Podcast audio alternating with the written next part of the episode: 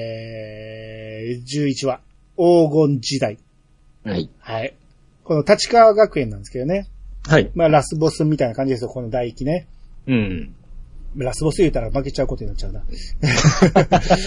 えー、まあ、立川学園。えー、一昨年の金秋期は3位。去年が2位。今年はもう優勝大本命だということで、うん。えー、なんかインターハイ78キロ超級の、えー、制覇した、えー、藤森っていう、お、でっかいお人がいて、うんまあ、これが全日本強化指定選手だと。うんあと、キャプテンの榊原は、えー高校選手権の63キロ級。これで決勝で骨折しても延長戦まで戦い抜いた畳の鬼だっていうんですね。うん。で、あと小さい、なんか、真島っていう人は技のジャングルって言われてて、うん。えー、なんか去年の準優勝の立役者の2年生だと。うん。で、もう一人2年生の葉月は、立川史上ナンバーワンの寝技の名手で、武道場のアナコンダと言われていると。で、先5人抜きしたのが1年生の小田切花。うん。あ、その他にも中学で、中学で名を馳せた、今の立川学園は黄金世代だって言われてるんですね。はいはい。はい。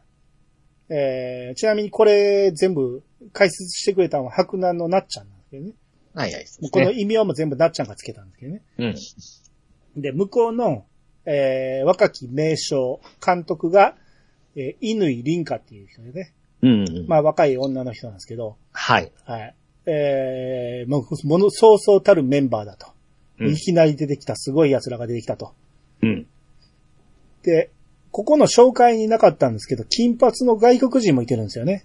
はい。はい。これがエマっていうね、フランス人なんですけど、うんその、青西と白南が、えー、敬礼ポーズで写真撮ってたんですけど、うん。それを見てエマが、なんか、あのポーズなんだみたいな感じで、で、すごい笑顔の道に見とれてる感じなのよね。うん。うん。また道が巻き込んでいくんですけど。 なるほど。はい。えー、で、この立学、立川学園の先生、乾先生がもうめっちゃ厳しい人で、はい。ただね、あの、こっちの夏目先生の一個下の、高校の時の一個下の後輩らしくて、うん。えー、この夏目先生の前では向こうの乾先生はキャピキャピのギャルみたいなやつ ね、これ可愛いですね可愛いですね。うん。なんか高校の時なんか、バレンタインかなんか渡してたんですよ、プレゼントをね。うん。まあ、夏目先生に相手されてたかどうかわからんねんけど、うんえーそんな感じで。 これいいキャラ作りでしたね。僕は好きな感じですわ。まあ、ベタっちゃベタですけどね。いや、でも、いいじゃない。僕はもう好きです、ね。あいいですよ。まあまあ確かにいいキャラだと思います。あ。はいうん。で、この夏目先生がね、その、立場を考えて緊張感持った方がいいと、うん。もう突き放すんですけど、はい。この乾先生も急に、うちの子たち、完膚なきまでにやっちゃうと思いますけど、死の先輩なら大丈夫ですね。うんすごい才能で、努力を怠らない子たち、絶対勝たせてあげないとっていう。うん。な夏目先生も、同じだよ。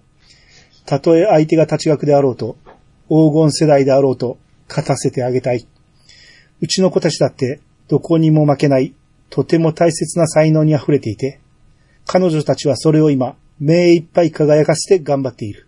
うん黄金時代だからね。っていうね。はい。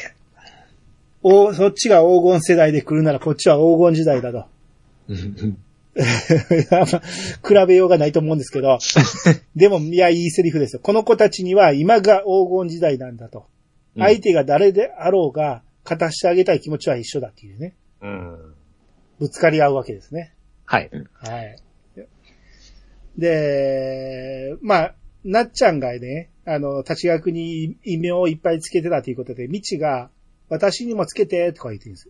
うん言ってたら、なっちゃんが、え、そげなこと言ったって、よく知らんし、みち、みちなる、みちとの、みち、一本、一本道言うて、うんこ。れで一本道っていう異名が決まるんですけど、はいはいはい。いや、まあ、うまいと思ったけど、うん。異名ではないやろ。 ちょっと言い方は違いますね。道を表すのが一本ってわけではないやろうと思って。うん。一本一本言うてるけど、柔道家はみんなそうやろうしね。おまあまあまあ、でも、これがテーマになりますから。一本道っていうね。そこに向かって一本道進んでいくっていう意味をこん込めてるんでしょうけど。そうですね。はい。えー、で、立ち学はさっき紹介あった、えー技のジャングル、真島に変わって、エマが時報に入るんですよね。うん。はい。ちなみに、その変わった真島っていうのはちょこちょこ喋ってたんですけど、変な大阪弁喋る人ですね。 やっぱ変だった んだ。めちゃめちゃ変ですよ。あ、あれ、みんな変と思わないんですか思わんかったですね。めちゃめちゃ変ですよ。聞いてられない。うんまあ、そう考えたら、あと博多弁が合ってんのかどうかも僕らわからないですけどうね。んうんああ、そうですよね。うんやっぱり変なんだろうなと思いながら聞いてましたよ。はい。なんで喋れる子使わへんのやろうなと思うんですけど。はいで、さっき紹介あったキャプテンの榊原はもう最初から控えで。はいだから、控えに、エースを控えにできるぐらい層が厚いっていうことですね。うん。はい。うんで3回戦で、3回戦でエース2人を温存できちゃうっていうそうですことねで。すもんね。うんまあ、1回戦はシードだったんでなかったんやけど、あそうか 2, 回戦が、えー、結局1回、1年生1人で勝ち抜いちゃったっていうね。うん。うんお大喜利だけで勝ち抜いちゃいましたからね。っていうことは、みんな、控えみたいなもんですけどね。ずっと休めてるからね。はい。えー、で、試合。えー、先方、道対、えー、小田切。はい。 5人抜きしたやつですね。うん。このこと、えー、まず礼をするときに、道の手が震えてるんですよね。うん。な、夏目先生が心の中で、相手が強大なほど燃える。君のその問答無用のポジティブさに、成長の実感という根拠が加わった。早くやりたくてたまらないだろう。私もだよ。めっまちゃた、い名い。言、名言出ましたね。この問答無用のポジティブさってね、これもうほんまに言い表してると思うんですよね。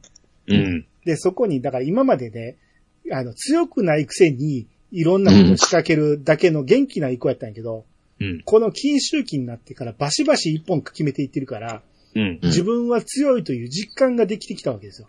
うん。もう早く戦いたくてしゃあないっていう手の震えなんですよ。うん。で、それを見たエマがね、フランス人のエマが、あれ確か、武者ブルイ。きっと花が強いから、相手の子、力、ワクワクですね、って言って。うん。まあ、変な日本語を使ってるわけですね。うん。はい。小田切はビビっとんじゃないかと思ってたんですね。まあそうですね。うん。はい。で、まあ、試合前に夏目先生がアドバイスしてくれてたんですけど、今のピッチさんですか聞こえました。 も、 もろですよ。はい、失礼しました。ごめんなさい、ごめんなさい。ちょっと武者震いが出ましたわ。えー、みち先生のアドバイスがありまして、はみ。ち先生ちゃうわ夏目先生、動揺しとるじゃないですはい夏目先生のアドバイスがありまして、ええー相手の小田切が左組だと。うんで、みちは普段、えー右組なんですけど、右組で行くと、右手で相手の、えー襟を掴むんですが、うんその襟は、相手の、えー手でガードされてると。うん相手が左組なんで、そっちの手でガードされてるんで、うん未知は、最初は左組を装いなさいと。うん相手は未知のこと知らんから。だから、えー、わざとらしく勢いよく、過剰に右の襟を狙っていけと。うんほんなら、向こうがガイドし、ガードしてた左襟が開くだろう。で、その開いたところを掴んで、あとは信じて打ち込め、会心のって言った瞬間、未知がもう掴んでて、背負い投げ言うて、11話が終わる。うん。はい。はい。はいえー、だから先生のアドバイスがバッチリ決まって12話。はい。はい。自分史上最強だから。ここ、えー、だから未知の背負い投げ、これが、もうタイミングも、えー持つ、も、組み手も、バッチリ100%完璧の背負いなんですよね。はい。これがもう決まると思ったら、あっさり向こうは体を入れ替えて着地されるんですよね。うん。で、小田切が無駄おーって言って。うん。だけど、夏目先生は、まだいけるまだ襟も袖も掴んでるそこから回せ持ったままだったよね、両方ね。うん。えー、二人とも足をついてる状態なんで、えー、夏目先生が、相手が強大なほど燃える。君の最高を超えた相手をさらに超えろっていう。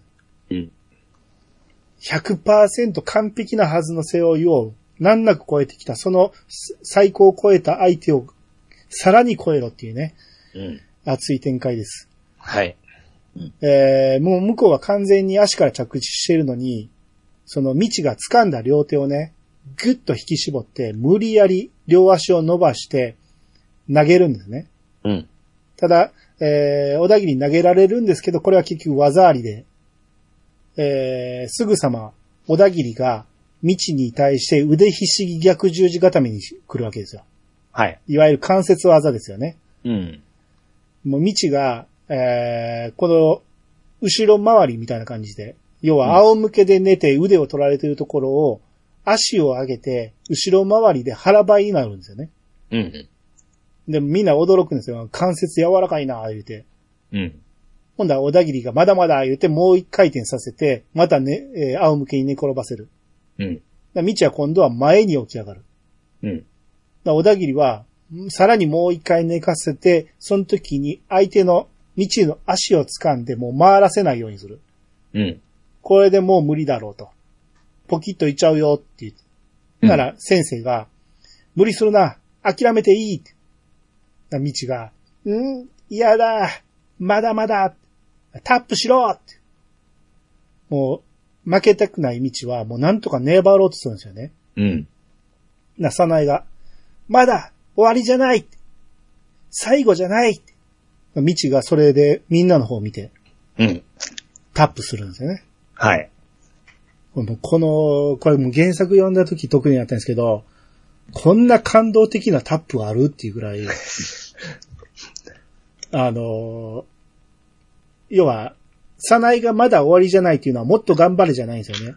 うん。道が負けてもまだ3人残ってるんだぞっていう。うん。こっちを信じろと。ここで腕を痛めるようなことがあったら、えー、その先の試合がダメになるから、えータップしなさいっていうことで、うん。もうそれで納得して道がタップするっていうね。はいいはやい。ーこれは、原作で読んだ時にすっげえ感動して、うん。その感動を引きずってアニメ見てもめちゃめちゃ感動しましたね。 はいあそうですね。はいまあ現実にあんな返し方ができるのか知らんけどね、腕ひしぎを ね。いや、もう痛かったらもうすぐタップですよ、僕ら。えそうまあそういう今回のこの、あの、未知の、あの、体の柔らかさは本当に第1話からずっと引っ張うんってるとこなんで。はいはいはい。はい。あと、身軽さも加わってますよね。はい。はい運動神経と身軽さとか柔らかさがあるからできるというね。はい。で、その試合を見てたサナエ。次、小田切に対して寝技勝負に行こうと思うって言って、うん。えー先生に言ったら、まあ、先生もじっくり戦った方がいいと。えーそんなにすぐに寝技には入らせてくれないだろうから、じっくり戦えって言ってるんですけど、まあ、あっさり投げられちゃうんですよね。はい。はい。まあ、これでサナエが負けて、うん。で、戻ってきたサナエが、みんなごめん。私、何もできない言うたら、ミチとナグモが思いっきり両側からお尻をピンタして、うん。もう何発もバシンバシンバシンバシン殴って、サナエがゆ、許してって言ってあ許さーん。もう終わったみたいな顔しない。ね。って言ってだからもう夏目先生も、その、アドバイスした手前、あっさり投げられたことにちょっと責任感じてたんか、ちょっと呆然としてたんですよね。うん。そこに姫野さんが背中パーンやって、先生、気早いよって。はってなんですよね。うん。まだ終わりじゃないぞと。えー、ここから姫野バーサス小田切。うん。はい。 もう、姫先輩がかっこよくて。はい、そうですね。えー、この、小田切は、えー、早苗も内股で投げたんですけど、うん。えー姫野に対してもいきなり内股してくるんですが、えー、サナエの試合を見てた姫野は透かすんですよね。内股を透かしをね。うん。で、その後、えーもう連続攻撃を姫野がすしていくんですけど、まあ、ここでちょっと回想入って、姫野がトワと二人で朝練してたんですよね。ずっと。はいはい。はい。えー、要はそのブランクがあるんで、ブランク前の、いや、今までで一番強い自分になって、最後の試合に臨みたいって言う、言うんですよね。うん。えー、まあそのためにこの、みんなに声かけてみんなでやればいいんやけど、みんなとやると、その、姫野の自分の取り合いになっちゃうと。うん。で、それはすごい嬉しいんやけど、めちゃめちゃ嬉しいんやけど、だからこそみんなの足手まといにならずに役に立ちたいということで、うん。ちょっとでも強くなりたいって言ってるんだよね。うん。うん。だからそのためには全国クラスのトアと1分でも1秒でも長く練習したいっていう。うん。はい。で、ここで試合中に戻って、はい。今までで一番きっついけど、今が、この最後の試合が今までで一番楽しい。負け続けて、届かなくて、投げ出して、もう一度踏み出して、やっとたどり着いた今の私が、自分史上最強だから姫野が、引き手だけの袖釣り込み腰。えーこれも知らん人には説明できないですけども、片手だけで投げる感じですよね、無理やりね。はいはい。えーもう、おこれが綺麗に決まって、ぐいーっと手を、引き手で、相手をね、巻き込んで投げるところまで行くんですが、ダメ。握力が、あと、少しなのにって言ったら引き手がね、とうとう握力は、切れて、引き手が外れてしまうんですよね。うん。ごめん、みんな。先生、アーミン、私、また届かな。まだ、左生きてる。もう一本って道がいいですね。うん。右手で、えーひ引っ張ってきた袖なんですけど、右手の握力が消えても、左手が残ってるだろうと。うん。ここで、姫野の目がギラッとして、はい。小田切が手をついたんですけど、そのひ、えーその手を、えー姫野の左手で借りまして、うん。だから小田切が転んじゃうんですよね。うん。だから転んだっていうことで、青西のみんなは手を上に上げるんですね。で、立ち学は手を横に出すんですよね。うん。だからみんな、えー上が一本、右が、えー横が技ありっていうことで、みんな、あどっちだってなるんですけど、審判の手は横に行くんですよね。うん。それを見た姫野は力尽きちゃうんですよね。はい。ここで棒立ちになりました。うん。もう、もう最後の力を振り絞 っ振り絞ったんで、もう全く身動き一つ取れずに、小田切が大内刈りをしまして、うん。ここで、畳がバーンってなる音だけ鳴りまして、審判の手が真上に上がる。で、仰向けの姫野。うんちょっとでもね、満足そうに微笑んでるんですけど、目には涙が出てるっていうん。う。ああ、よかった。はい。はい。実はですね、ここの、あの、姫先輩の技ありシーンなんですけれども、はいはいはい。えっ、と、実はですね、ここであってはいけないことが現場で起こりました。はいはいほ。はいうはい。えっ、とですね、作画して、色彩して、仕上げの段階まで行って、うん。で、柔道経験者にですね、あの、これで大丈夫ですかって言って、うん OK だよって言って、で、改めて最終チェックをしたらですね、うん。この技ありシーンがですね、うん。あの、小田切の背中がピ、あの、つ、 ついちゃってる投げられ方になってたんで すよ。はいああ、ダメね、それはね。これははい漫画ではその表現漫なの画ではもちろん技ありです。なので、あの、放放送前ではちゃんと技ありになってるんですけど、ああ、なるほど最終チェック前に一度、一本で、あの、小田切が負けちゃったシーンってのが作られちゃったんですよ。 はい。で、最終チェックした柔道経験者の方も、うん。あの、話まではちゃんとチェック、見てなかった人だったらしあくあ、て、なるほどね。はい。これ大丈夫ですかっていうのは、あ、一本で大丈夫だよっていう意味で大丈夫だよって答えたんですけどは、いはいはい。話上は本当はここは技ありのシーンだったっていうことで、うん。急遽ですね、本当に急遽、この部分だけ差し替えして、ギリギリで、この12話、13話、あと後ろの13話もですね、はい。納品されたという話があり ました。なるほはい。実際、このトークショーでですね、うんあの、この間違えて一本になっちゃったシーンってのが、あの、流れまして、ど。えー、はだいか。らですね。ここまで仕上げた ものまでいできちゃったんだっていうのがですね、あの、最後にチェックなされてよかったなと。はいはいはい と。ころで、よかったですね。あん安心しました。ああ、そうですね。背中ついちゃうとね、ダメですからね。はい。ああ、いやー、姫野先輩かっこいいね。はい。いやー、僕、先ながらここは勝つと思ってたんですけどね。負けちゃったんでね。そうですね。うん。ああ、まあ、すこれはね、えリアルというか、え。うん。姫野って、言ったらそれほど強くなかったわけですよ。うーん。引退する前はね。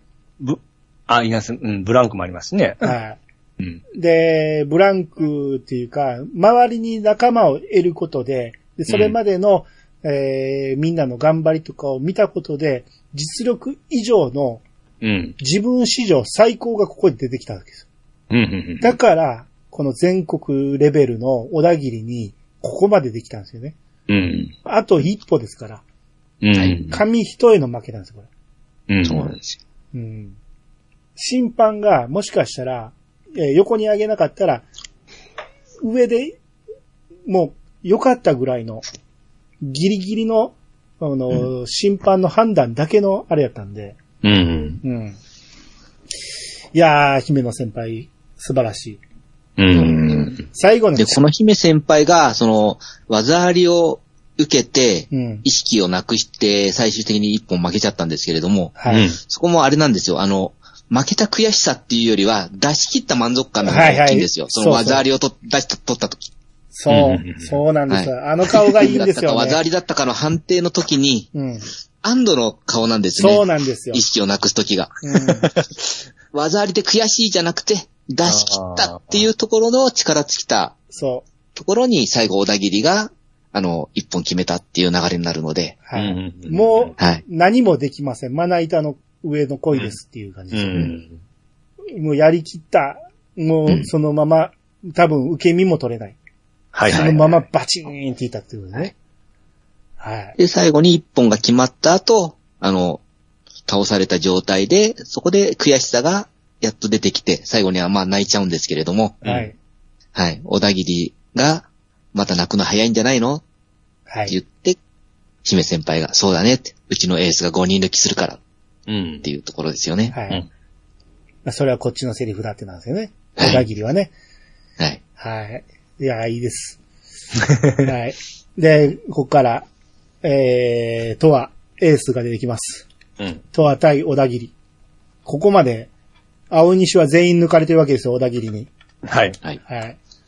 えーあと一人抜いちゃおうっていう感じなんですけど、 小田切が、あれとはなんかこの子見たことあるぞってなんだよね。うん。ほんなら、お小田切が、もういきなり、内股言うて、早苗の時も、えー、姫野の時も内股やったんで、うん。とはに対しても内股と見せかけて、それは見せかけの大内刈りにいたんだね。うん。ただそれは、トアは、えー、呼んでたんで、透かしましてう、んそのまま引き落としまして、技あり取ります。で、えー、お寝かしたところで、変な形の抑え込み入るんですよね。うん。で、それで見に来てた霞ヶ丘の天音が、日浦、絶対逃がすなって言うんですよね。うん。なら、小田切がそれを聞いて思い出すんですよ。中学の時に、えー出稽古に行ったら、とわに、この形で、固め技やられたと。うん。えーあの時変形の腹包みって言ってたなと。で、あの時の出稽古っていうのは、と、あの、アマネっていう強い人がいるから、それと戦うために行ったのに、うんアマネは風邪ひいて戦ってくれなくて、相手が白帯のとわだったんですよね。うん。こんな白人やりに来たんじゃないと言いながらも決められてしまったっていうね。はいはいはい。そういう記憶が蘇るわけですよ。うん。で、えーこの抑え込み、あと2秒っていうところで離れまして、えー小田切が、後悔させてあげる。私に勝ったこと、追い詰めたこと、本気にさせたことって言って、うん。向かっていくその勢いを利用してトアが持ち上げて矢倉投げ。うん。これで一本決まるわけですね。はい。えー悔しがる小田切。その小田切に対してトアが、例のあの笑い方を見せるわけです よ。うん。大田切がそれ見て、許せない。見下したあの子もうん、見下された自分もっていう。うん。な、乾先生が、小田切、お前は見下されたわけじゃない。高ぶりだ。極度に張り詰めた集中力とギリギリの勝負をした興奮。それが混じり合って、歪な形で現れたんだろう。って言うんですね。はいはい。まあ、解説がすごいんですけど、この先生ね。そうですね。 謎がわかりましたね。まあ、謎が分かったんですけど、うん。まあ、アニメではね、ちょっと省いててね、急はいはにい先生が心の中で喋り出したんですけど、はい。原作ではちゃんとね、立学のでかい女の人が、うん。あの笑い方はすげえなと言って笑ってたんですよ。はいはいはい。あんな笑い方するんだって見下してやがるみたいなことを言ったら、うん。それを聞いた乾先生が心の中であれは見下されたわけじゃないぞっていう、あはははは。あの笑い方は、えー高ぶりだって言って、うん。自分も高校の時にあれをやって敵をいっぱい作ったっていうせ、ちゃんと説明あるんですああ、もっと詳しくですよ。ね。もうちょっと詳しく言ってくれてるんですよね。いい。うん。まあそれはちょっとまあ時間の都合かアニメではちょっと省かれてしまってたんですけど、うんうんだからこれであの笑いの理由が分かったわけですね。うん。うん。はい。えー、次、一人抜いた、えー、ということで、立学の時報、これがエマが出てきます。うん。フランス人のエマが、これが、えー、日本デビュー、公式戦デビューなんですよね。はい。えー、このエマが、小田切のことなんですけど、花も、あの子も、私も、力ワクワク、心、萌え萌えです。うふって言って、うん。えー、めちゃめちゃ明るい子なんですけど、うん。えーここから最終話、もう一本。えーこのエマが出てきたということで、フランス人だということで、金髪なんでみんなざわめ、ざわつくんですよね、客席がね。はい。な、このエマが頭の上でパチパチって、あの、手拍子やり出すんですよね。うん会場を煽る感じで。うん。要は、あのー走り幅跳びとか、高跳びの選手が頭の上でパチパチやって、みんなに手拍子を求める感じね。うん。うん。これをやったら、会場がみんな手拍子しだして、うん。会場の雰囲気味方につけちゃうわけですよ。うん。うん。えーまあ、このエマってね、えーまあ、デビュー戦なんで、謎なんですけど、まあ、立ち学の人たちが言うには、先輩たちぶん投げてるような強い選手らしくて、うん。はい。えーまあ、すごい会場が、えー立ち学の雰囲気になるわけなんですけど、はい。えーこの雰囲気の中でトアがやらなあかんのかってなった時に、トアは、えー中学の時に、一人で殻に閉じこもって、もう結果が出せなかったと。うん。えーで、結果が出せない時もみんな、えーいろいろ気を使ってくれてたのに、それももう殻に閉じこもってみんなの期待を裏切ってしまったと。うん。そういう記憶があって、えーただ、未知との対戦以降、中学の時の未知との対戦以降、未知の笑顔に救われたと。うん。で、今、未知たちの声援が聞こえてきたわけですよね。うん。えー会場の手拍子以外に未知たちの声援が聞こえてきて、聞こえるよ、みんなの声。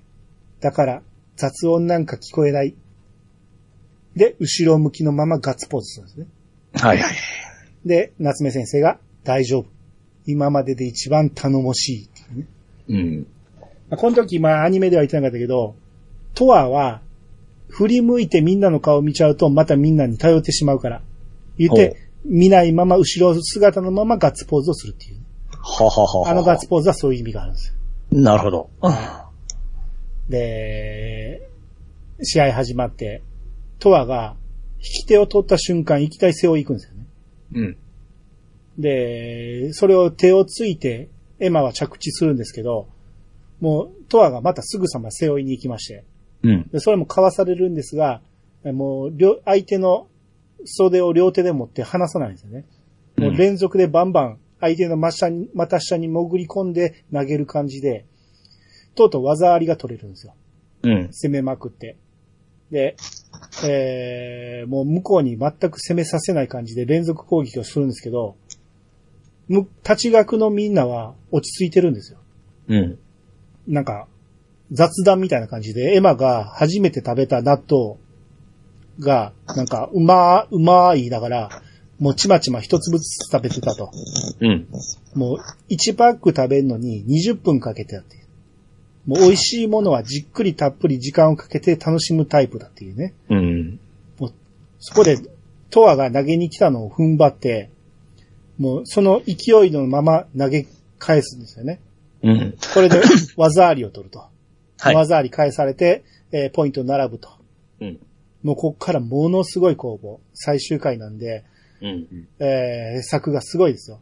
ものすごい攻防があるんですけど、えーここかな、もうこ、ここであんま、上げ足も取りたくないんですが、はいはいはい。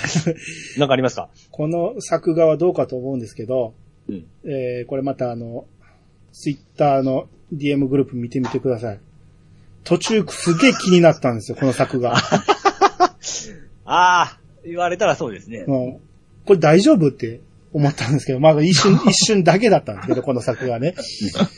だいよくこれ通ったなと思ったんですけど、これは、あの、今の動機ひどいですね。道着もひどいし、顔もひどいし、 みんなひどいじゃないですか。でもこの前後の動きめちゃめちゃすごいんですよ。なぜここだけこうなったんやって思うんですけ ど。はいえーまあまあそれは置いといて、ものすごい攻防をやるんですよね、この二人がね。うんはい、全国レベルの戦いをしまして。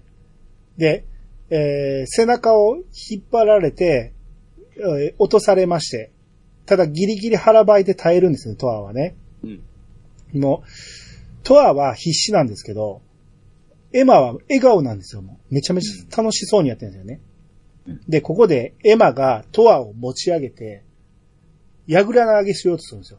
うんで、投げられまいと、えー、トアは足をバタバタするんですけど、うんその勢いで、なんか、場外にボンボンボンボン歩歩いていってしまって、はい。で、エマが気づかず投げようとするんですけど、えー、それをね、見てた、あの、霞ヶ丘のアマネにね、当たりそうになるんですけどね、うん。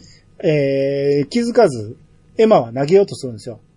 うん。だからそこで、乾先生が、エマって言って、だからエマがピクンってなって、投げる体勢のままピタッと止まるんですよ。もう片足で。未来少年コナンかっていう感じで、もうピタッと止まるんですけど、そっから体勢戻して、トアを抱えたまま場内に戻ってきてうん、で、ポテンと落として、危なくてごめんなさいっていう。もう会場がどよめくんですよね。すごい体感だと。このこのシーンね、はい。あのー要は場外までバタバタ片足でポンポン行っちゃうんですけど、うん。投げようとした瞬間、まあアニメではね、乾先生がエマって言ってそこでエマがピクンってなるんですけど、うん。原作ではみんな、うわーってなってるから、はい誰の声も聞こえないんですよね。うん。で、ちゃんと原作ではエマが見てるんですよ。うん。エマがアマネを見て気づいてピタッと止まるんですよ。ほうほうほう原作では本当に余裕が見えるんですよね、エそマうが。。そっち見てるんですよ。あ違ううんうねん。ん。でアニメではそっち見てないんですよピで。声に反応して止まってる感じなんですようね。ん。はいだその違いは、えー、まああるんですけど、余裕の見せ方が違うんですかね。どうなアニメの方は、あの、尻上がりに調子が上がってくエマの様子を出してるので、うん。若干、あのー苦心してる部分とかう。うんん。あるんですけど、原作は本当に全然、あの、苦労してる様子が見えないんですよ、実ああ、は。ははははでは。、このシーンで好きなのが、あの、要は霞ヶ丘の連中が見てたわけなんですけど、うん。あまねに向かって投げそうになるところで、うん横におったアーミンがうん。危ないってなって、トアの前にバッと立ってカバーするんですよ。うん。そんなん全然セリフとかにないんですよ。うん。もうちっちゃいシーンで、あの、アーミンがアマネをかばってるっていうところがすっげえいいなと思って、お ー。ちっちゃく描いてるだけなんですよ。うんで、アニメもちゃんと書いてました。あい横に立ってた、あの、白石亜美さんが、ちゃんとアマネをかばってるっていうね。わー、そんな見、見てないっすわい。や、このシーンね、何回か見てようやく気づきました。あ、これすげえいいなと思って。要は先があるアミアマネなんで、うん。守らないとダメだってなったんでしょうね。うん。うん。はい。で、えー、こっからもう、トアはだんだん防戦一方になっていくわけですよ。はい。ただ、えー、トアももう負けてないですよ。えー、これまでみんなが出してきた技、えー、それを見てきたんで、ここに来て、バンバン出していくわけですよ。うん。えー、潜り込んでの背負いとか、みんながやってた技をバンバン出していくんですけど、エマは全部軽くこなし、あの、かわしていくんですよね。で、エマがとうとう、トアの後ろ帯を持って、強引に投げるんですよね。えー掴み上げる感じで。で、そのままひっくり返そうとするんですけど、トアは畳を蹴って、顔面から突っ込んで腹ばいで突くっていうね。うん。だから顔面に、えー、思いっきり畳こすってしまうっていうね。うん。これでなんとか耐えた。ここで残り10秒。えー、トアが、えー、最終的に大外狩りに行きます。うん。これをエマが返します。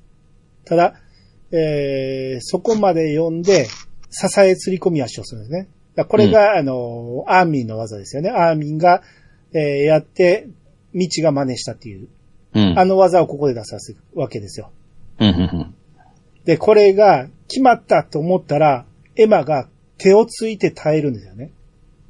で、えー手をついたその手をさ支えにして、両足で前回りの要領で、えーブリッジ気味に着地するんですよね。両足をボンと。うん。で起き上がる勢いで、トアを一本背負いする。うん。これが一本バシーンと決まると。うん。とんでもない体感ですよ、これ。 うん。こ、こんなことが可能かどうかわからんけど、漫画としては最高の技ですよ。ああ、まあですね。はい。結局、えー、トアが負けちゃうわけなんですけど、そうなん、びっくりしましたわ。はい。乾先生が、二つの才能がぶつかり合った。最高の勝負だった。言うて、えー、トアがね、落ち込むんですよね。うん。自分が、えー、エースの期待をみんなに寄せられたのに、また答えられなかったと。うん。またあの時のことを思い出しちゃうんですよ。中学の時のあのシーンを。ああ、はいはい。で、今までの未知たちとの練習とか試合とかも全部思い出すんですけど、ここに色がついてないんですよね。うん。闇落ちしそうになるんですよ。うん。この色のついてない、えー階層に、トワちゃんトワちゃんって言って声が聞こえて、うん。振り向くとパッと色が戻って、そこには笑顔の未知が、トワちゃんなんかもうすごくて、やばくて、すごくて、やばくて、本当にもうトワトワトワちゃんありがとう言うて、うん。もう、それにトアが笑顔になって、笑顔のまま涙がこぼれる。うん。はい。だからやっぱり、その、未知のこの力っていうのはやっぱりすごいんですよね。う。うんん最初はちょっとね、元気なだけのちょっと、ちょっとうざいかなと思ったんやけど、はいはい。この、こうありきのみんなを引っ張っていく、なんか変な力があるんですよね。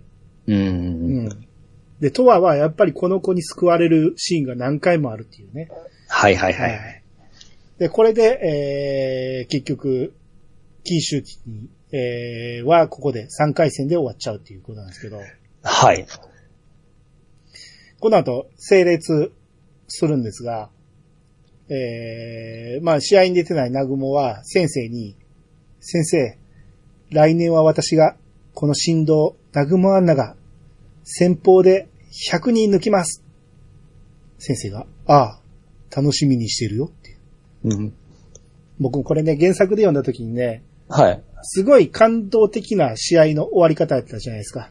うん。すごいシーンで、すごいこの余韻に浸っているところ、うん。えー、ナグモが100人抜きますって言ったところで、俺ちょっと笑ってしもたんですよね。で、これを、先生は笑いもせず、楽しみにしてるよっていうところが、もうこの先生かっこええなと思って。ああ。いや、まあ、気持ちは100人抜きますはわかるけど、いや、わかるけど、100人を抜いたら、何人、何回戦するつもりやねんっていう。だから気持ちはわかるんやけど、これを笑わず、ああ、楽しみにしてるよって言ってくれる先生がかっこええなと思ってね。ああ、まあ、そうですね。はい。まあでもね、あのー僕、アニツーでも言いましたけど、この漫画が、リアルとは言いづらいんやけど、えーリアルなのは、うん。前線で終わらせるっていうところね。うん。言うたら、 4人がかりで2人に負けるわけじゃないですか。うん。あの、相手の3年生、2年生も3年生も出てきてないんですよね。うん。そうなんですよ。立ち学は1年生2人なんですよね、これ。 はい。これに4人ともやられてるっていうね。あの、僕も先知らなかったんですけど、絶対勝つと思ってましたけどね。まあ、まあ、負け、負けるんだと思って。そうですよね。うん。あの、普通もうちょっと前線するなり、そうそうそうそう。なんなんかもうちょっとあると思うんやけど、もうここで終わるっていうのが、うん。まだ1年生なんですよね。こっちはね。うんだかはいはら、いまだまだ成長過程の第一歩でしかない。まだまだこの子たちは強くなるっていうことしか、でしかないんですよね。うん。いや、これが素晴らしいなと思うんですよ。で、何が素晴らしいって、あんだけキャラ付けした、と、立ち学の3年生たち、うん。終わるんですよ、これで。あ、そうか。卒業しちゃうんですよね。あ、戦うことないですよね、ももうだって、これで終わりやん、最後の大会やねんからう。。そうですね学年的にはそうですよね。はい。だから、いや、すごい思い切ってるなと思って。うんうんうん。ラスボス感がすごいあったじゃないですか、立ち学のはいはいはい。強さがね。うん。で、強い割に、あの人たちすごくいい子なんですよ、みんなね。うん。和気あいあいとしてるんですよ。うん。で、上下関係もしっかりしてるし、生意気だなって言いながら、小田切に対してちょっかい出したりして、うん。すごく好感持てるんですよ。うん。こんな、何、好感の持てるラスボスおるっていう ぐらい。で小田切もめちゃくちゃ生意気やけど、めちゃめちゃ、ああの、ーいいやつっていうか、そう、最後、で出ましたね、そういうとこね。はい。いや、最後じゃなくて、あのね、生意気なんですけど、嫌味がないんですよ、全部。ああ。すごくいいんですよ。ほんでもう、エマなんていいとこしかないじゃないですか。ないですね。すごい作品やなと思うんですよ、これが。うん。はい。いやー、いいなと思いましたよ、これは。うん。はい。えー、で、夜になって、まあ、みちが楽しみにしてた、豚骨ラーメン食いに行こうということで、うん。行った店がこっちゃんラーメンで。うん。いや、白南のこっちゃんのパパの店なんですよね。うん。はい。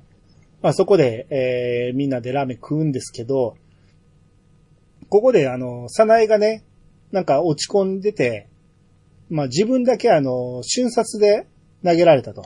はいはいうんはい。落ち込んでるんですよ。一生もできなかったっていうね。うん。一人だけ。えー、ということで、えー自分は足手まといじゃないかっていうんですよね。うん。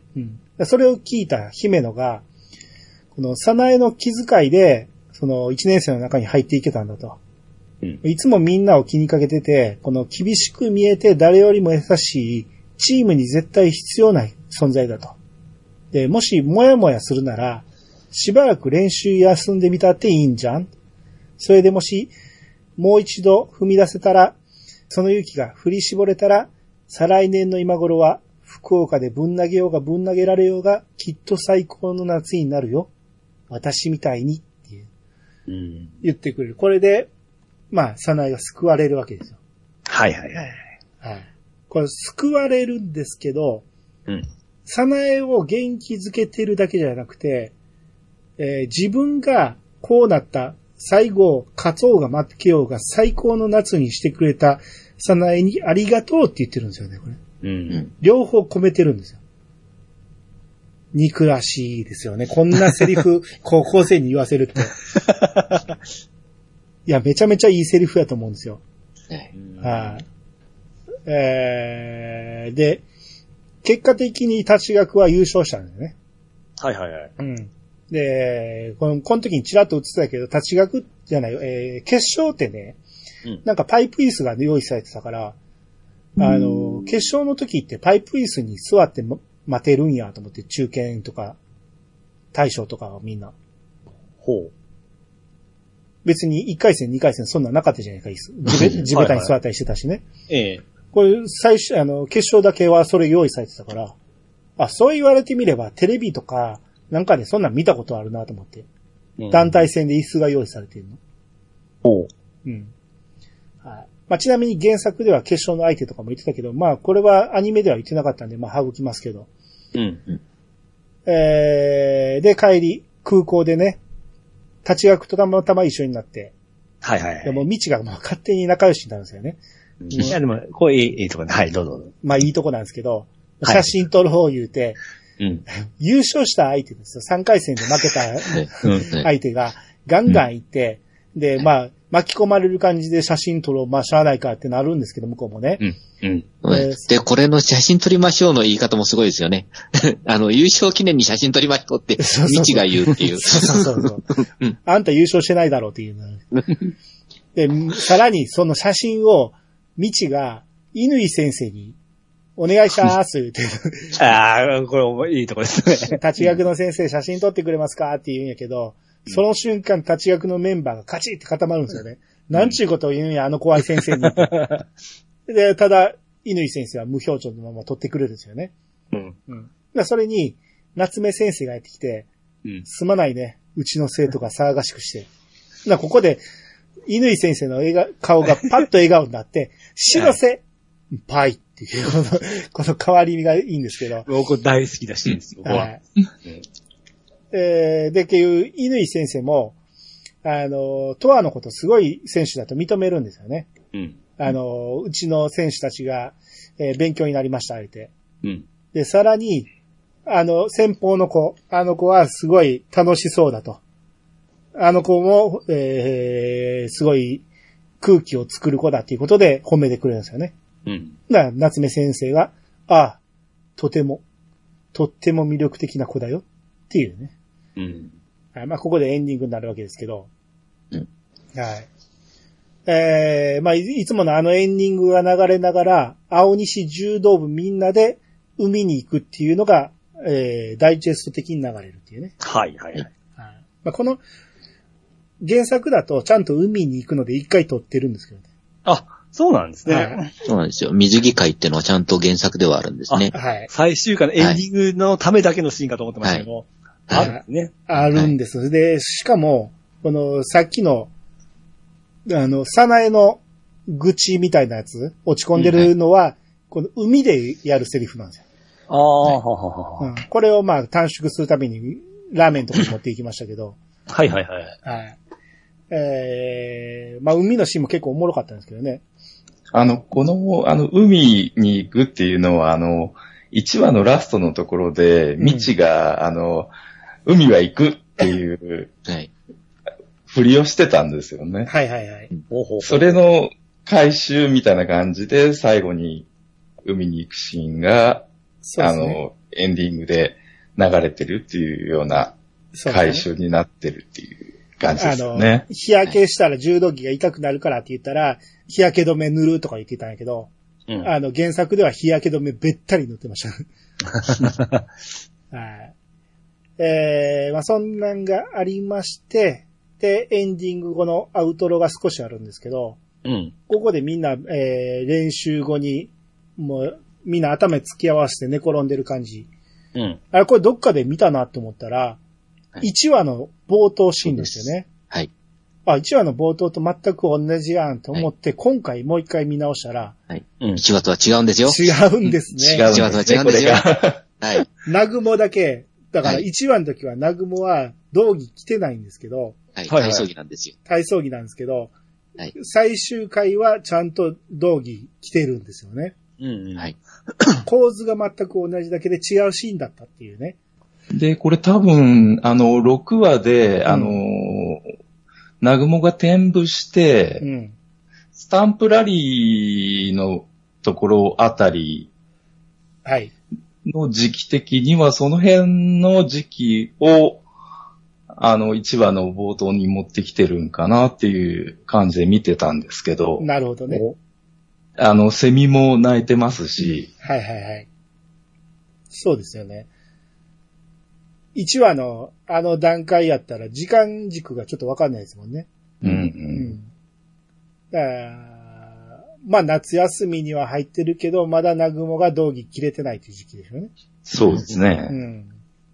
ちなみにですね、原作の、あの、見開き1ページもですね、うん。あの、この4人の構図なんですけれども、はいはい。実は原作始まった当初はですね、うん。まだナグモが柔道部に入るっていうのは確定してなかったようなんですよ。はい。えーああ、はいはい。はい。話を作っていく中で、南雲が柔道部に入ることになったんですけど、うん。最初の第1話の段階では、南雲は柔道部に入るはまだ確定してなかったんですよ。おうー。んなので、原作では、この南雲の寝てるところの横には市内が置いてあるんですね。ああはいはいはいはい。はい。アニメ版は4人が寝てて、1人だけ、あの、半袖ロンパンの体重体操着姿なんですけど、はい。市内は置いてなくてですね。はいはいはい。はい。あとあの、ペットボトルが4本映るシーンっていうのも、ありました共ね。共通してますよね。そうですはね。なんか、まあスポーツドリンクなんやけど、うなんんかちょっと、ちょっと違う感じのスポーツドリンクね。はい。はい。えー、で、まあ最後、えー、夏休み最後の、で、えーもう一本だって言って、うんまあ最後でそこで終わるってことなんですけど、ほうほうはいほうまあ原作はこの先まだまだありますんで。 はい。うんえー、まあ2期は多分作ってくれるだろうけど、うんはい。どうなるかはわからないって、まあ作者さんも言ってんやけど、まああれは作る予定はあるでしょう。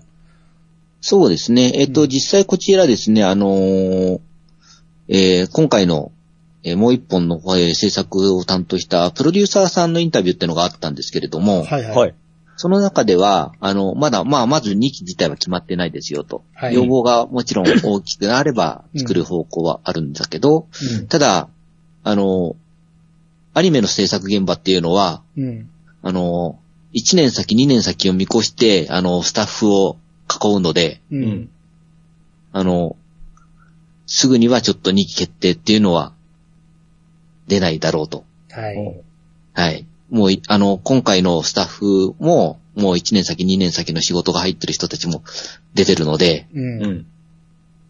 すぐにはちょっとお答えできないだろうが、みな、あとは皆さんの声が大きければ実現しますので、よろしくお願いしますみたいな形の方インタビューがありました。そうですね。ね。は原原作者さんも、はい。えーそのために本買ってくださいって言ってますから、ねはい。いや、まさにそうだと思いますよ。やっぱり本が売れたら、そんだけ需要があるっていうことがわかるやろうから、はい。はめい。っちゃいいところで終わりましたが、はい、続き見たいっすよね。うんあの、いいんです、この先。はい。らしいですね。はい。めちゃめちゃいいです。あの、今回で、全国にライバルいっぱいできたじゃないですか。そうですね。博多のライバル、山口のライバル、東京のライバル。まだまだ増えますから。で、はいこっから強くなっていくぞって感じですもんね、このそうですね。 10チームがですね。は一打が。で、姫野先輩は卒業しちゃうわけですよ。ああ、そうかそうかそうか。最後の試合とかね。これで卒業しちゃうわけですよ。うん。で、道たちも自然とはい。新、はい。2年生に上がるわけですよ。っていうことは、あは、っていうことですよ。だからこれははいみんな見たいでしょっていう、あーはいは。ははははあは。声を。 1年生はどうなるのかなはい。はい。いい、いいんです、これが。ああ、まあ、誰がまた覚醒強強くなっていったりするのもあるんですかね。はいはい。これはまあ皆さん、えーあーおお楽しみに。はい。はいはい。ちなみにすいません。さっきアニメのですね、流れを追ってる時にちょっと言いそびれた部分があったので何点か言わせてください。どうぞどうぞ。はい。えっと、序盤でですね、あのースタッフがどんどん増えていったっていう話をさせていただいたんですけれども、うん。はい。えっと、まあ、中盤で、えーまあ、柔道経験者とかもですね、あの、増えていく形で、絵コンテの切り方を少しですね、うんあの、本当に柔道経験者ならではの、あの、コンテの切り方っていうのは少しずつ増えてきてまして、うん。で、あの、実はですね、第10話からですね、うん。あの、柔道始まる時の、あの、開始戦を、うん。またぐ動作ってのが、カットインで入ってくるのが増えてくるんですよ。はいはい、ありました、ありました。はい。うん。それまではですね、あの、柔道始めるとき、ただ始めって言って、やーってやるだけだったんですけれども、う。うんん。その線をまたぐっていう動作をですね、うん。あの、10話から入れるようになりまして、はい。はい。これについては、あの、本当は監督も、本当は、あの、経験者がいればもっと早くに気づいて、早くから入れたかったんだけど、うん。あの、入れるのがちょっと遅くなってしまったけど、この線をまたぐっていう動作は、あの、柔道の中では見せたい動作だったので入れましたっていうのをはい出てきました。ピ、ピッチさん、ちょっと解説してください。あれ、不、不満点があったんでしたっけあっからスタートですよね。開始点の前に立ってからスタートですよね。あれね、はじめという声と、ええ、またぐっていうのと、タイミングがちょっとちゃうんですよね。俺も詳しくないからあれなんですけど、ええ。あの、またぐっていうのは、どういう意味を表してるんですか、かかせさん。実際は私も、あの、そういう動作が、あの、柔道の基本な、あの、基本の礼儀なのかなというくらいしか聞いてなかったんですけれども、あの、相撲の立ち合いに似た感じかなと思うんですよね。ああ、はいはそうですね。あの、たまあ、実際アニメの中では、確かすねうん。いはいはい。あの、多分、海鮮の手前で、手前で例行くと例をし礼てを、して、例が終わったらまたいで一から個出てからあ、試合開始じゃなかったでした。そうそう、出てから始まるんですよね。はい。出た方、えー、先出るんやって知らん方からしたら見てしまうんですけど、うんもうその一歩踏み越えた段階で初めて始めになるんですよね。あの、第4話の、あの、アマネさんとかの試合の時は、線を踏んだ後の状態から始めみたいな形でうん。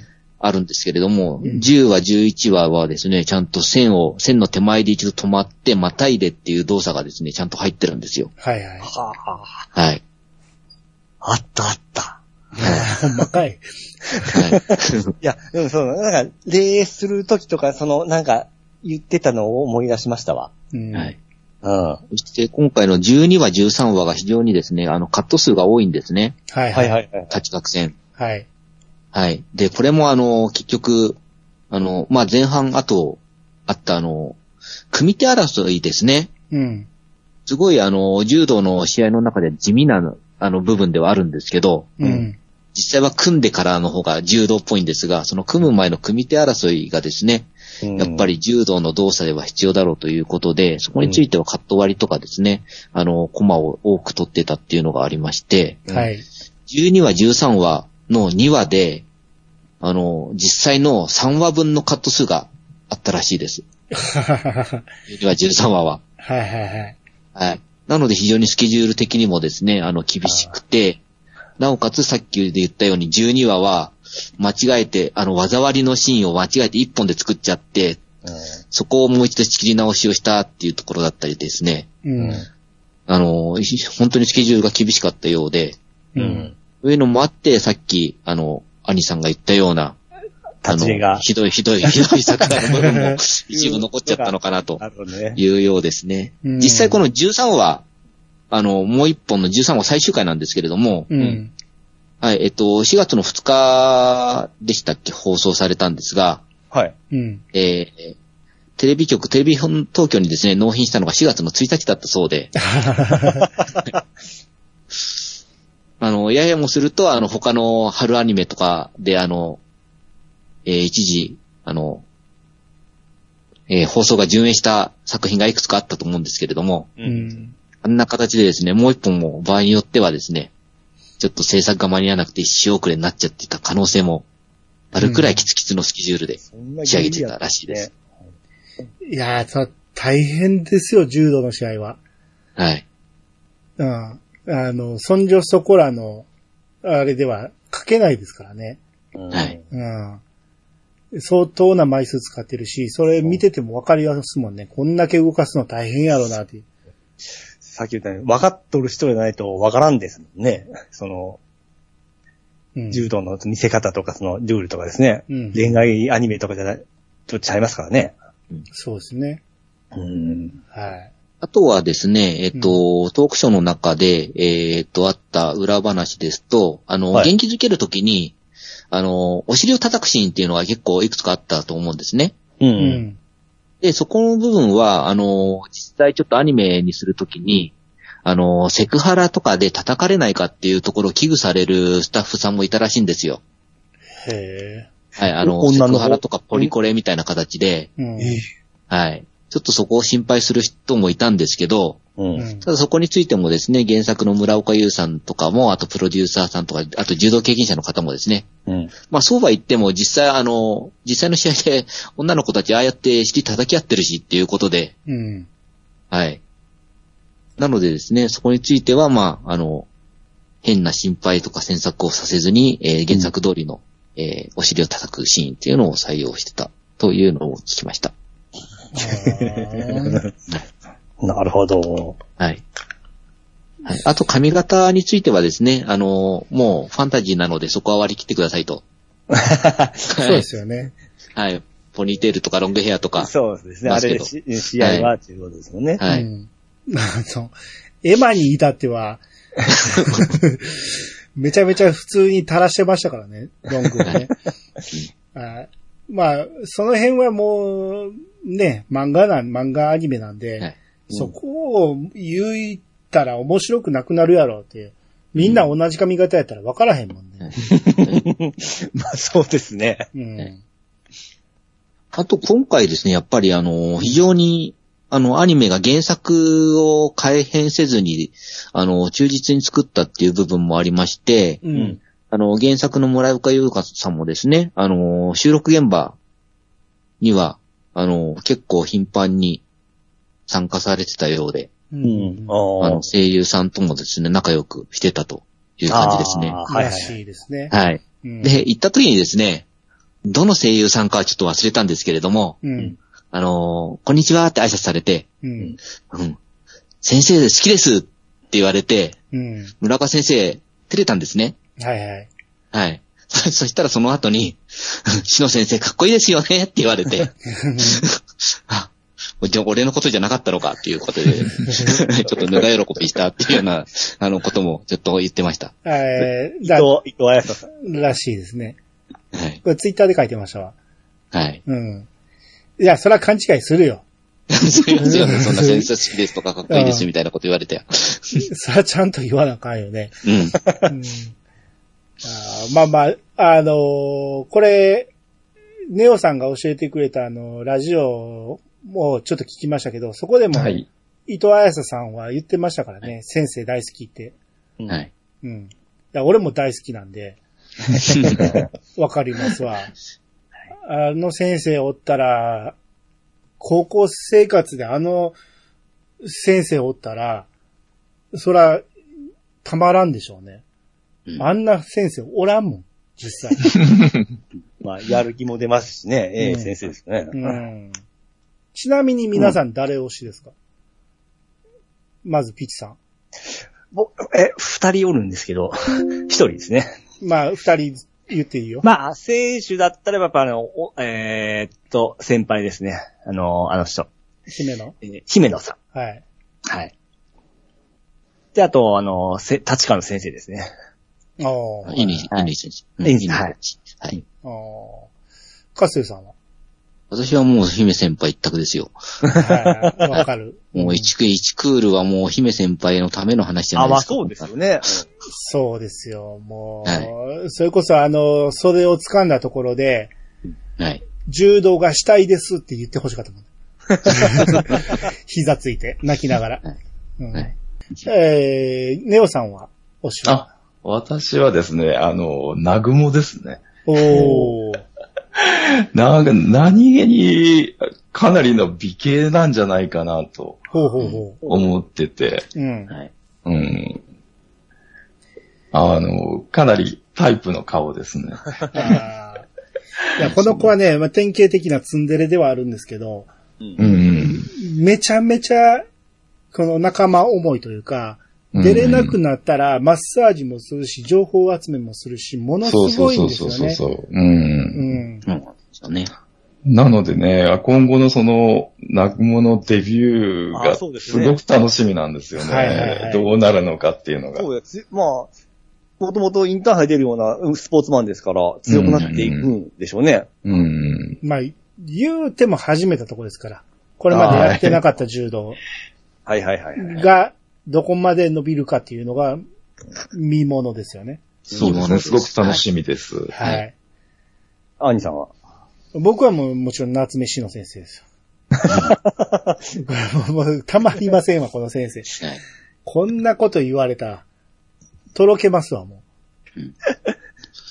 そうなんですよ。だから今回のこの青西柔道部って、う。はいあのー、トワが来たから強くなったっていうのはもちろんあるんですけど、うん。ううんん。そのトワの強さを引き出す篠先生の指導なんですよね、やっぱり。そう。うん。で、そうだ、この先生ね、うん柔道出身じゃなくて、えーバレエ出身じゃないですか。ああ、はいはい。ですね。バレエ出身なのに、ここまで柔道に、だってバレー部あるはずなんですよね、青西にね。 なのに、ここまでやってくれるって、めちゃめちゃ正当思いじゃないですか。そうですよね。あの、姫さんが一人になった時もずっとこう支えてっていうか、なんか相手してましたもんね。はい。うん。うんで、原作でしかわからへんから、あのね、は夏目志乃先生は、立学出身なんですよ。はい。わあ、そうなんですね。立学バレー部なんです。あ、そうか、バレーですか。はい。うん。だから、立学のこともよく知ってるんですよ。うん、うん、うん。あの、もともとどこが強かったとかいうことも分かってるし、うんずっとチェックもしてたやろうし。うん。うん、うん。で、えー、その上で、当たるのも分かってるけど、そこまでみんなに、あの、動揺させないためにずっと、えー言わなかったとかね。うん。うん。この子らを伸び伸びさせたいっていうね。うん。だから、生徒のことを大好きなんですよね。うん。その愛が伝わってくるっていうか。はいはいはいはい。はい。えー敵もみんな好きです、僕は。ああ、そうね。立ち学の生徒も、なんか、最終回の最後、ほんますごくいい笑顔でですね、あ、この子らもみんなええ子なんや、ということで、そほんまこま悪い人いで、なかっそこまで気づかなかった。もう最初から大好きですよ。あの、いやあの子ら同士が喋ってるところとかめちゃめちゃええ感じじゃないですか。た。いや、僕はすいません。最後で気づきましたなんでね。やねんうん。あの、でっかい先輩とかもね、 ええすげえいい感じなんですよね。で、みんなエマに投げられてるくせに、ええあの、えー、小田切が、はい。エマに、エマは諦めないし、ずーっと投げてくるから、最後参っちゃうんですよねって言ったら、うん私は負けないけどね、とか、参ったなんて思わないけどねってみんな言い始めるんですよね。あの辺も、なんか、ほんまにエマより強いかどうかは、エマの方が強いんかどうかはわからんねんけど、でも、もう言うたら、エマが一番強いんやったらエマが対象になるはずなんですよね。うん。そうじゃない。まあまあ、そこまでの実力が同じぐらいかもしれんけど、その先輩たちが、そういう態度を取るっていうところ、あの辺が、すごい厳しい練習をしてきてるからの一体感っていうのがあるんですよね。うんだからおもう、立ち学がすごくいい高校やし、それ以外も、あのー白南もすげえいいし、うん。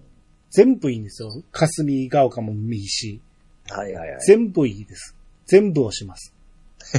なんかあの、未知もですね、あの、錦山の堂本うん。に対してかっこいいっあ言っててつまぶしたねやいてたり、はい。結構その敵味方関係なく、あの、いい選手はいい選手でリスペクトするっていうか、はい。うんそういうところがあるんかなっていうのを印象を受けましたね。はい。いやー、本当に、えー、素晴らしい作品だったと思います。うんはい。はい。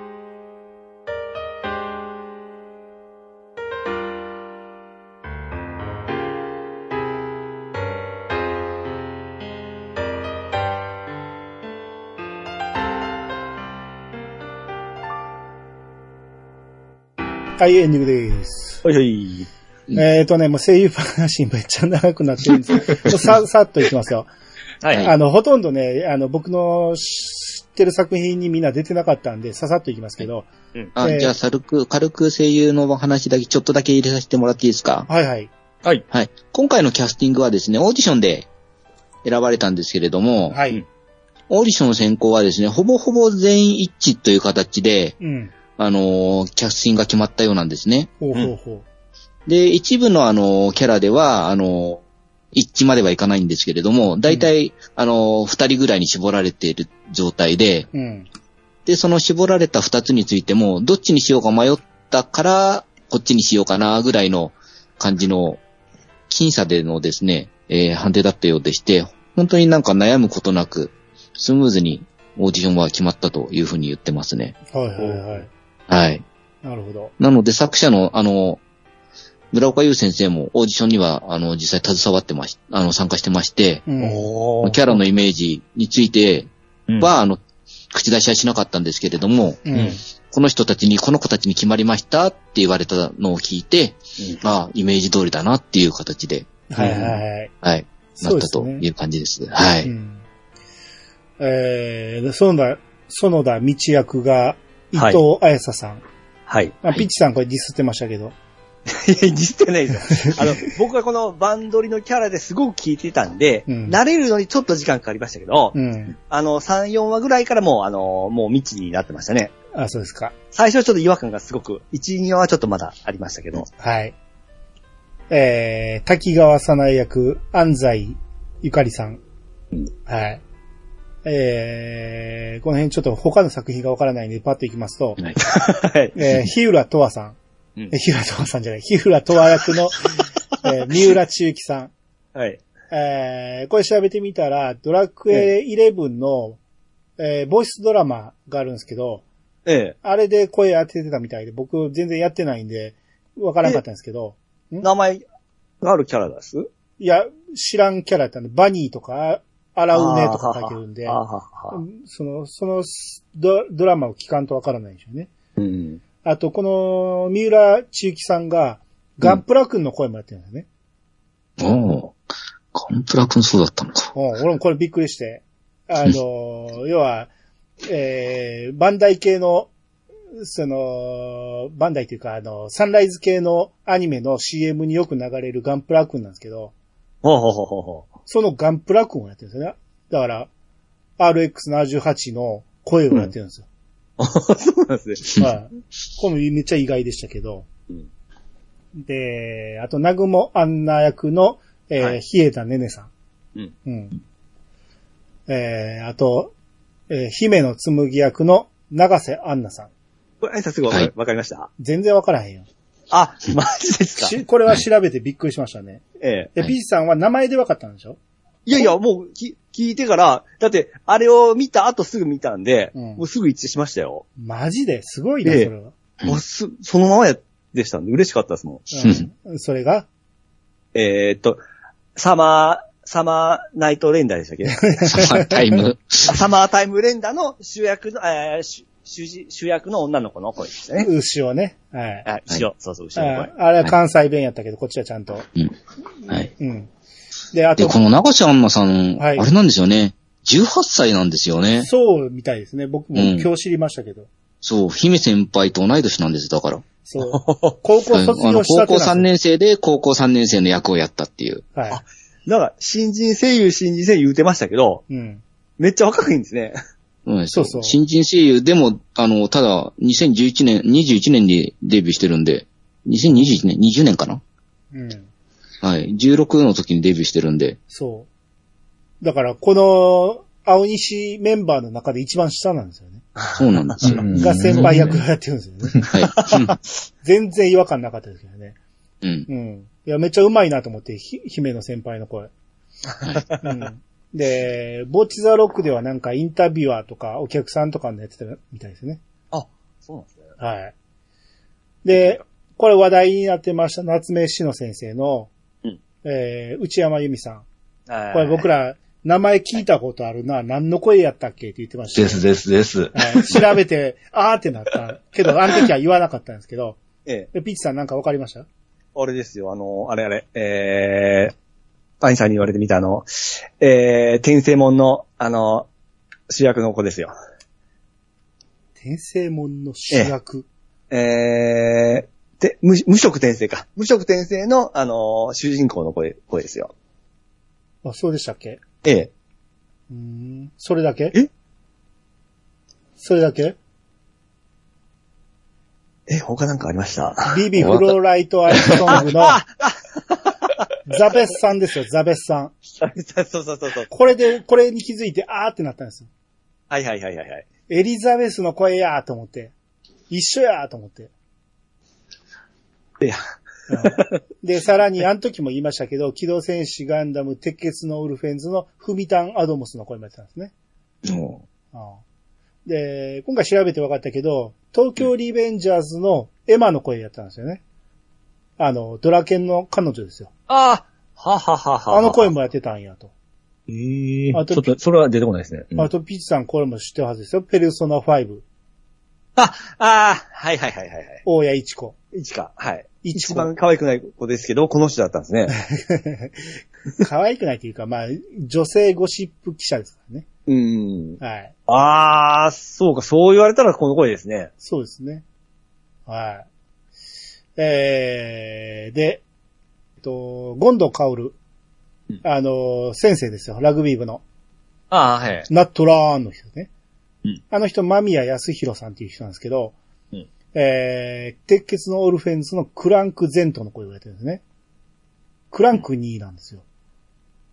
あ、皆さん見てないですか見てないか。クランク2やったんや、思ってわーってなったけど、まあ、あんな声いっぱいおるから、あんま区別はつかへんねんけど。はい、あと、霞ヶ丘に行くと、えー、アバネエリカが、はいえー、古賀葵さんですね。あるちゃん。これもすぐわかりましたね。ああ、僕は他の役ほとんど知らなかったんですけど、うん。天水の桜姫のゲームのね、ほうほうえほー、うゆいっていう女の子、ちっちゃい女の子、うんあのー方言で喋るんやけど、何、何弁かわからへんって言ってた子なんですけど、うん。あ、あんな子の声が、えー、アマ姉さんなんや、思ってちょっとびっくりしましたね。はい。P さん知ってんのは僕はあれです、あのー、えー、っと、あれですよ。えー、あれ、あの、頭脳ゲームですよ。なかなかです、今度は。はい、瀬能緑 子。えー、が、長田マリアさん。はい。これもまあ、ピッチさん知ってる感じだったけど、俺全然わからなかったんで、飛ばしまあ、ます。これ、ゲーム、はい。はい。えー、白石亜美役の、えー、小原好美さん。あ、ここちゃんですね。はいこれはもう、いや、いやさが御用達なんで、はいまあ。月が綺麗とか、 からかい上手の高木さん、遊び遊ばせうん。あと、ビビでも出てましたね。そうですね。えー、霧島ゆずか役で出てましたね。うんうんうんうん。えー、次、博多南に行きまして、はい。えー、乃木坂ことこ、こっちゃんですね。あの、糸目の子ね。はい。が、長谷川郁美さん。わからんかったわ。はい。はい。 P さん知ってる役はぼっちザロックの、あの、北ちゃんですよ。北ちゃんですね。はい。えー、あと、86ではうん、えー、ウラディナーレ、ウダ、え、ウラディレーナ・ミリーゼっていう、まあ、ヒロインの声なんですよ。おー、そうなんですね。うん。あ、ヒロインの声が、あの、糸目の子なんやと思 って、びっくりしましたけど。はい。えー、あと、えー、なっちゃん、梅原夏うんが角間愛さん。わからんかった。あ、そうですか。名前見るまでわからんかったっすわ。あーまあ、博多弁だったんでね。まあ、うん。角間さんも、えー、九州出身なんで、う。うんまかったですよね。うん。えー僕の指定のデータは原始圏2代目で、鳩ちゃんの声をやってましたね。ほうほうほう。うん。あの、鳩健次郎なんですけど、女の声も出すんで、女役として出してたみたいで。うんうんあと、鉄血のオルフェンズでは、マクギリ、えー、ちゃう、えー、アルミリア・ボードウィンの声をやってまして、うん。まあ見た人ならわかるんですけど、あの、私はマクギリスの妻ですっていう名言を残した、あのちっちゃい女の子ね。ああ、あの子か。はい。あの子の声が、 えー、なっちゃんだったっていうね。うん。うん。はい。えー、ここから、えーと、あの、西山高校かな山口高校はいの、えー、メグさんね。どうメグさん。堂本めぐみさんね。うんファイルズ愛さんね。あー。女は優いですね。そうやったんや、と思ってびっくりしましたけわど。わからんですね。これもわからんかうっんた。最近よう名前見ますからね。うんまあ、チェーンソーマンのパワーとか、はい。あと、まあ、ドラクエ10の、まあ、皆さん知らないと思うけど、バージョン6では、んナンナっていうね、まあ、うんドドアコの声も当ててて、はい。些細な声を当ててますけど、まさかこんな、ちょっと太った女の子の声を割るとでね。わからんかったっすわ。で、これウィキ見てちょっとびっくりしたんですけど、この、フはいァイルズアイさんって、P さん、ちょっと正しい発音してみてもらえますファイルズアイ。ファイルズアイ。正しい発音は、ええファブリーズらしいんですよ。ほう。ファイルズ、ファイルズアイらしいんですよ。ファイルズアイ。ファイルズアイうん。らしいんですよ。これ、ウィキに書いてて、あ、そうなんやと思って。うん。ずっとファイルズやと思ってたんですよね。そうですね。うん。うん。ファブリーズだと思って覚えてください、皆さん。ファイ、ファイリーズね。ああ、なるほどね。ファイリーズ。えファイ、ファイルーズね。あ、ファイル。混ざってる。るよ。ファイ、ファイルーズです。ファイルーズアイ。違うよ。えファブリーズやから、ファイルーズや。ファイル、フサイルーズ。もうええわ。は いはい、た立ち学いきますうん。えー、小田切花。あはの、い5人抜きした、あの子ね、先方の子。うん大西沙織さん。はいはいはいはい。えー、この方は、まあ、ドラグエ10のバージョン6でリーダーシェっていうね、まあ結構出てくる役なんですけど、うんあ、全然ちゃうと思って、これはびっくりしました。はい。まあ、皆さん知ってる役があったらつ挟んでいってくださいね。はい。えー、どんどんいきますよ。はい。えー、次、あのー重戦車と言われてた藤森蘭。うん。えーあのでっかい女の子が、杉山佐藤、え杉山里穂さん。うん。えーこれ86のアンリエッタ・ペンローズっていうね、まあ、しえーヒロインの親友の女の子だったんですよね。ええなんか、あの、86の女の子たちがす、あ、まあいいや。 ここんなとこに出てきてんやっていう、ちょっとびっくりしましたけど。ええあと、あんま出てなかった、あの、大阪弁喋る真島ひかる。はい。はい。えー、石上静香さん。ああ、名前はよく聞くな。あまあ、えーうるせえ奴ら、今のやつでは弁天のあはははは。声をやってるらしいですね。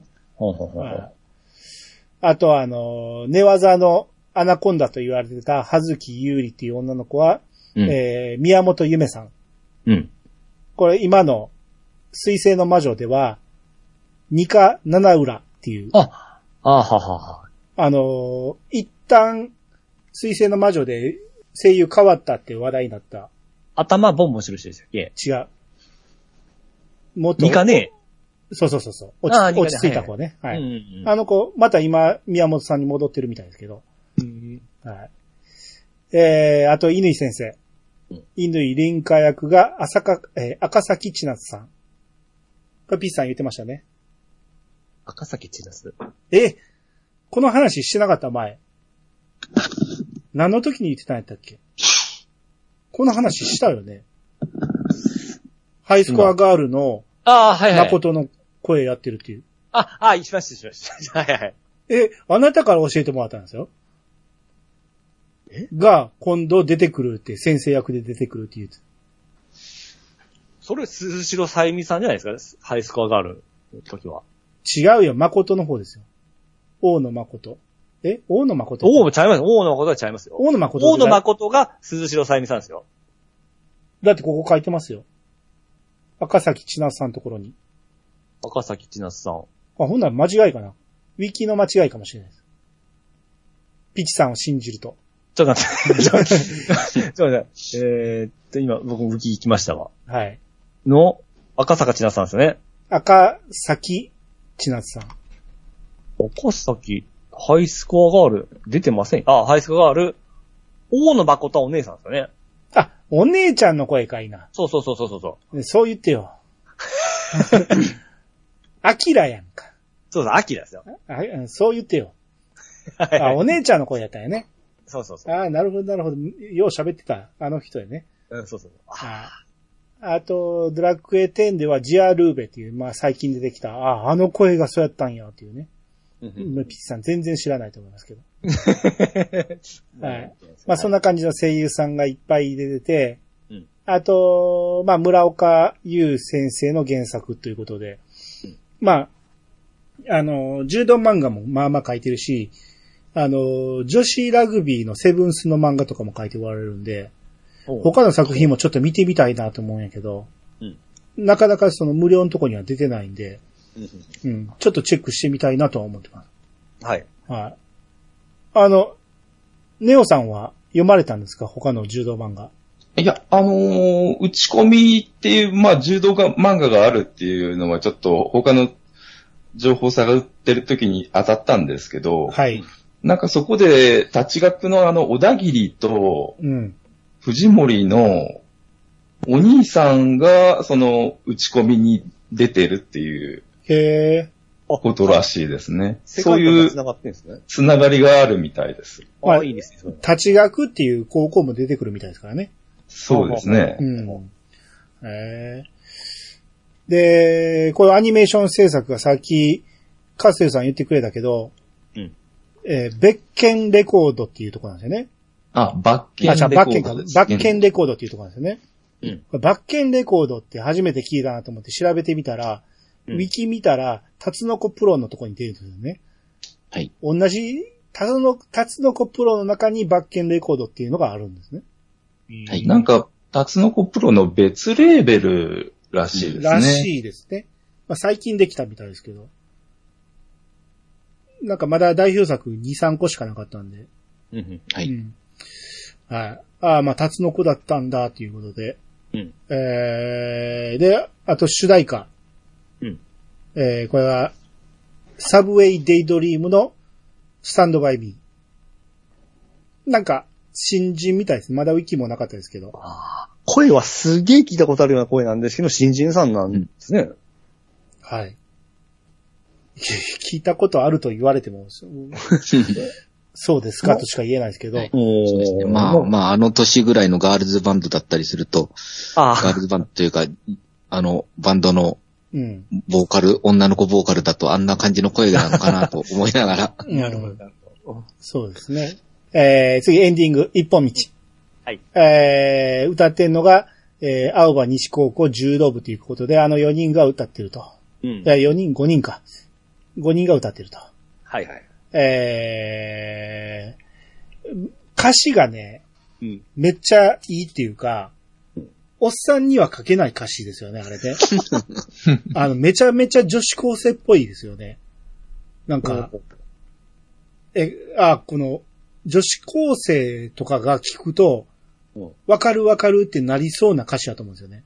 俺らには想像もつかんけ ど、そうそうって言いそうな、人気出そうな歌詞やなと思ったんですよ。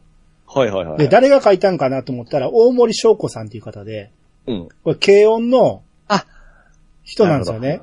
うん。 1期とか、えー、2期もそうなんですけど、だから、ゴーゴーマニアックとか、ああ、なるほど。レイジーとか、うんあの辺、軒並み書いてる人で、うん。あと、ネオさんはい。大好きな、そうなんです。ジュースジュースの曲も書いていただいてます。 なるほど。いい歌詞を書く人なんですよね、だからね。そうですね。うん。で、これ、もうネオさんが教えてくれたけど、スポティファイに、うん。あの、それぞれのソロバージョンが出てるんですよね。はいはい。それぞれが歌ってるソロバージョンを聞いて、ああ、みんな確かにうまいなとは思いましたね。 YouTube ミュージックにもありましたんで、聞きましたよ。えはいえ。はい誰が良かったですかああ、僕やっぱりアンナちゃんの声好きなんで、あのー、姫さんバージョンが好きですまよあ確かに良かったですね。うん。ちゃんとキャラに寄せている感じが。寄せてる感じはしましたね。うん。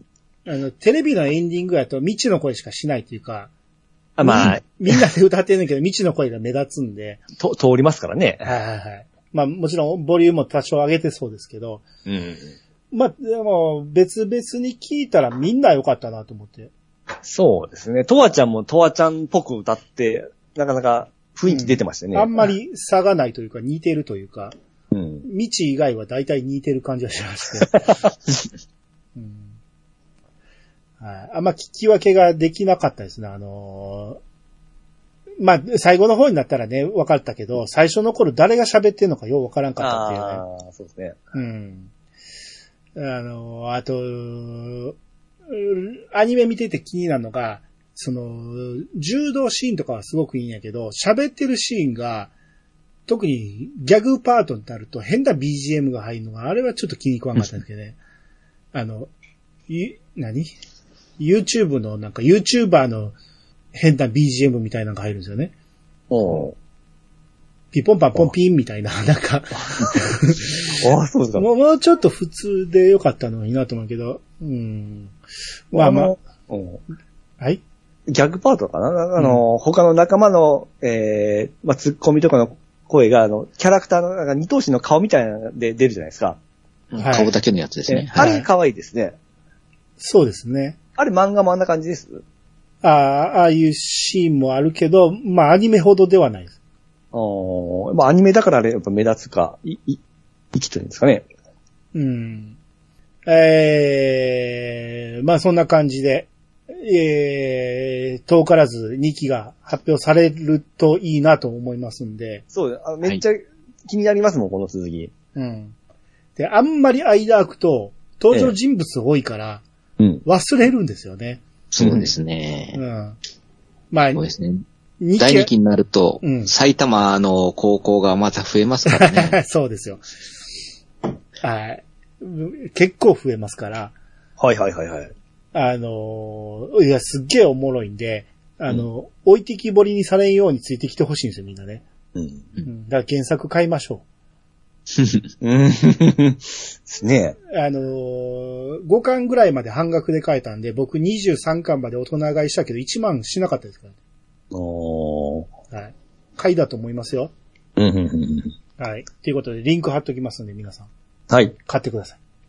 はい。えー、なんか言い忘れはもういいですか、はい。じゃあ、一点だけ言い忘れがありましたので、はいはい。えー、一言、あの、ピッチさん向けの情報になるかと思います。はいはいは。はいい。えっと、今回のキャラデザしたですね、えー、竹川愛理さんうん。という女性の方がキャラデザと、あと、えっ、と、11話の作画総監督とかもやってるんですけれども、えええ。ー、この人がですね、非常に若くて可愛いです。あ、そうなんあのです。ぜひ、はい。ちょっと、あの、機会があったら探してみてください。最初は、あの、先ほどもちょっと言ったんですけど、私、あの、4月の2日にですね、こちらのもう一本の、えっ、と、最終回先行上映スタッフトーク会っていうイベントがあったので、うんはい。そちらに参加したんですね。うん。で、その時にちょっと遅れていったらですね、ステージ上に、まあ、制作スタッフの男性陣が並んでて、その横に女性の方が並んでたんですね。座ってたんですね。うんええで、その時に、あの、あ、なんかサプライズで声優さんが来たのかななんて思ってたらですね、その若い女の子は実はこの、先ほど言ったキャラデザの竹川愛理さんという方でですね、うん。はいはいはい。本当に見た目25、6歳ぐらいのですね、非常に若くて綺麗な方がですね、今、キャラデ見ましたザをやっておりますので、うん。そうですはね。いジュリーマリの雪みたいな顔してますね。はい。ああ、写真で見るとそうですね。ですね。はういん。今のアニメ業界だとこんな若い子がもほんう、まはい、ですね作。画総監督もできるんだと思って、ははい、そうね。まバあッケ、ンレコーズの懐の深さをちょっと知りました。まあ、見た目だけで、年齢は書いてないからちょっとわかんないですけど、はい見た目はほんま若いですもんね。い。うん。はいうん。はい。まあ、この、竹川愛理さんですか。はい、えーは要チェックして要チェッはい、ク。ああと、あの、どうでもいい情報で、作画監督いっぱいいてるんですけど、その中に、あの、猪熊剛さんっていうなんかほんまに柔道アニメにぴったりの名前がはい。いてたなっていう。すごい名前だ。はい。えー、そんな感じで今日はもう終わりましょうか。そうですね。はい。えー皆様からのお便りをお待ちしております。メールアドレスは、いやさか .pc、あとマーク gmail.com まで。ツイッターハッシュタグは、ハッシュタグ、いやさかをつけて投稿してもらえると番組内で紹介するかもしれません。ということで、いやさかブー、お相手はアニマルジャパンと、石川とミルクと、はい、カステルと、ネオでした。またお会いしましょう。さよなら。さよなら。さよなら。はい、さよなら。